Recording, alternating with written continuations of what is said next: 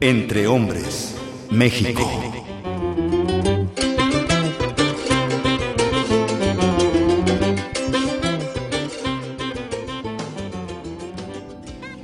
Necesitamos hablar de la infancia, proyección del futuro y realidad del presente.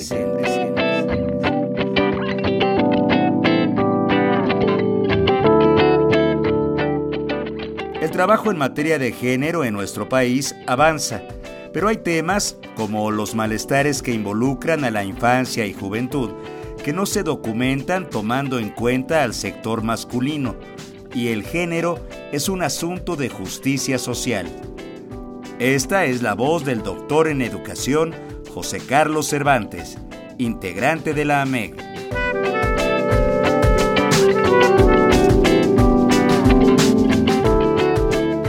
Algunos aspectos generales que me parece influyen también en el estudio de las mismas infancias y las masculinidades, tiene que ver con ideas generales, ¿no?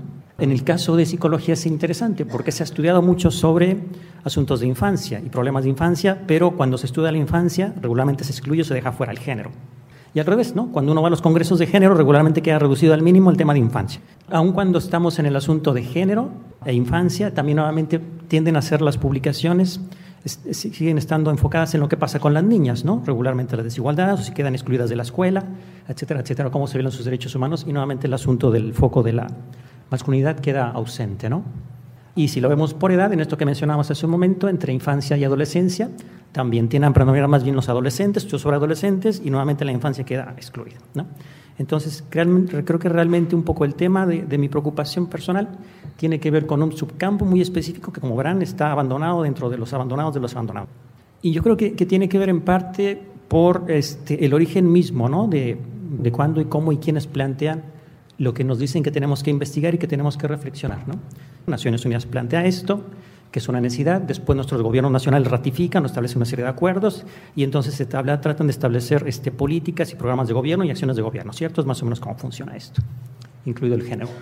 Y en ese sentido es entender que el asunto de género es un asunto de justicia fundamentalmente, pero en general digamos que la concepción global que se tiene en la humanidad por parte de las élites es el gran dilema si hacemos un mundo más desigual o más igualitario, ¿no? Creo que es en general. Entonces parecería, eso lo pongo como ejemplos concretos para cuestionar si realmente hay un interés por parte de las élites nacionales e internacionales sobre crear un mundo más igualitario o no, sea género, o sea clase, o sea económico, ¿no? Es mi duda de existencia.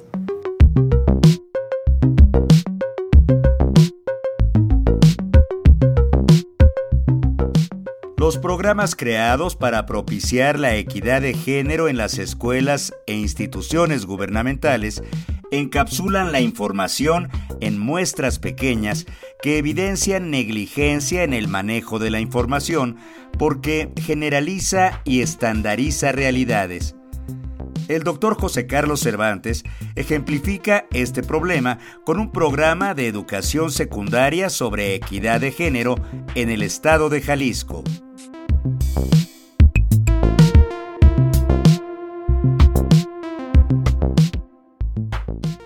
Se hizo un, programa sobre cómo llevar esto de la perspectiva de género a la escuela, ¿cierto? El ciclo 2014-2015, pero básicamente lo que plantea es que se hagan 400 escuelas, ¿no?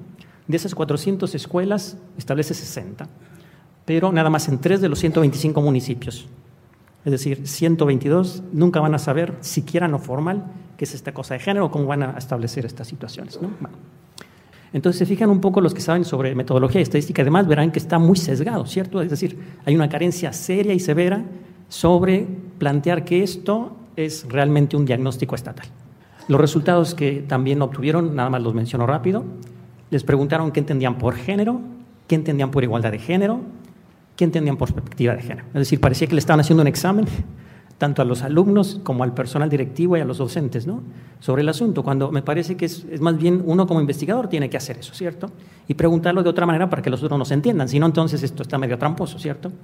Entonces, caen en, en algunas situaciones, solamente voy a señalar algunas contradicciones y concretamente la última, ¿cierto? Porque dice primero, no ha notado que hay violencia contra mujeres.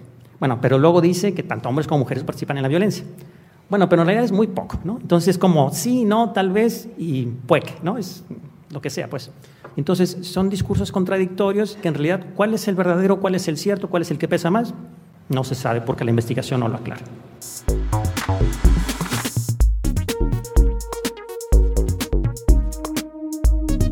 El género es un eje central para entender los problemas y encontrar soluciones, afirma el doctor Cervantes, para quien la incorporación de nuevas ciencias a los estudios de género es fundamental. Es fundamental.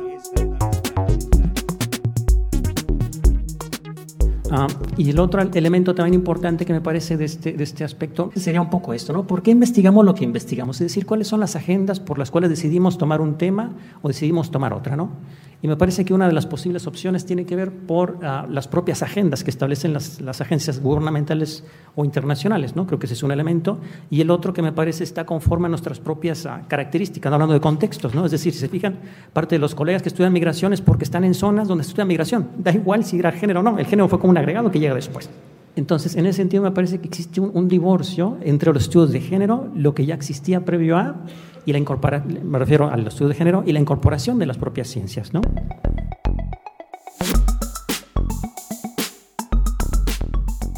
Apostarle al trabajo de campo, relacionarnos con la comunidad y sus malestares, hablar, investigar, pensar e implementar programas de atención que devuelvan a la comunidad lo que los investigadores toman de la comunidad. Devolver el conocimiento de tal forma que la comunidad se identifique con estos trabajos.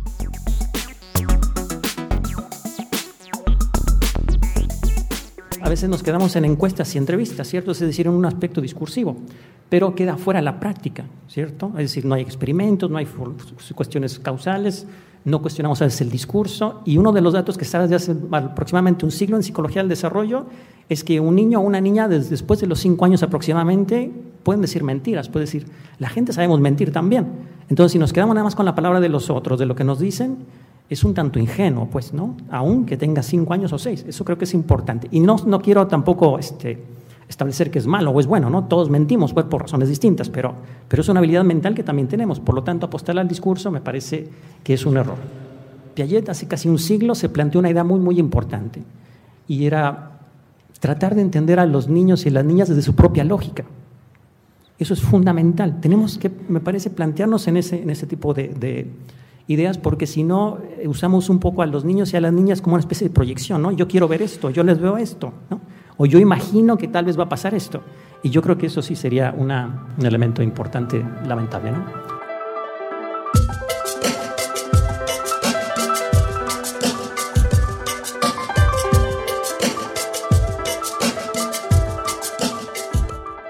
Vivir en una sociedad dinámica nos obliga a transitar ya no nos sentimos cómodos con ciertas costumbres, los estereotipos, las etiquetas que no corresponden con lo que somos y hacemos.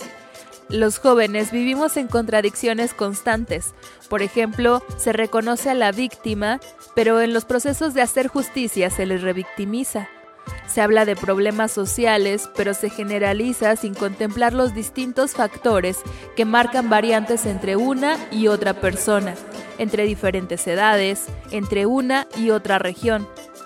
Por todo esto coincidimos con lo que dice el doctor Juan Carlos Cervantes en su trabajo sobre infancia y juventud, para quien la incorporación de nuevas ciencias a los estudios de género es fundamental, porque el género es un asunto de justicia social que puede hacer del mundo un mundo más empático, equitativo e igualitario, en donde quepamos todos los seres humanos.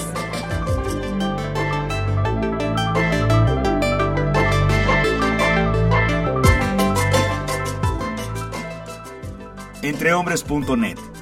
En esta dirección electrónica encontrarás la liga al video de la conferencia sobre estudios de hombres y masculinidades. ¿Qué hemos hecho? Parte de las actividades realizadas durante el encuentro 20 años de estudios de hombres y masculinidades en América Latina. ¿Qué hemos hecho y hacia dónde vamos? ¿Tienes algún comentario? Escríbenos.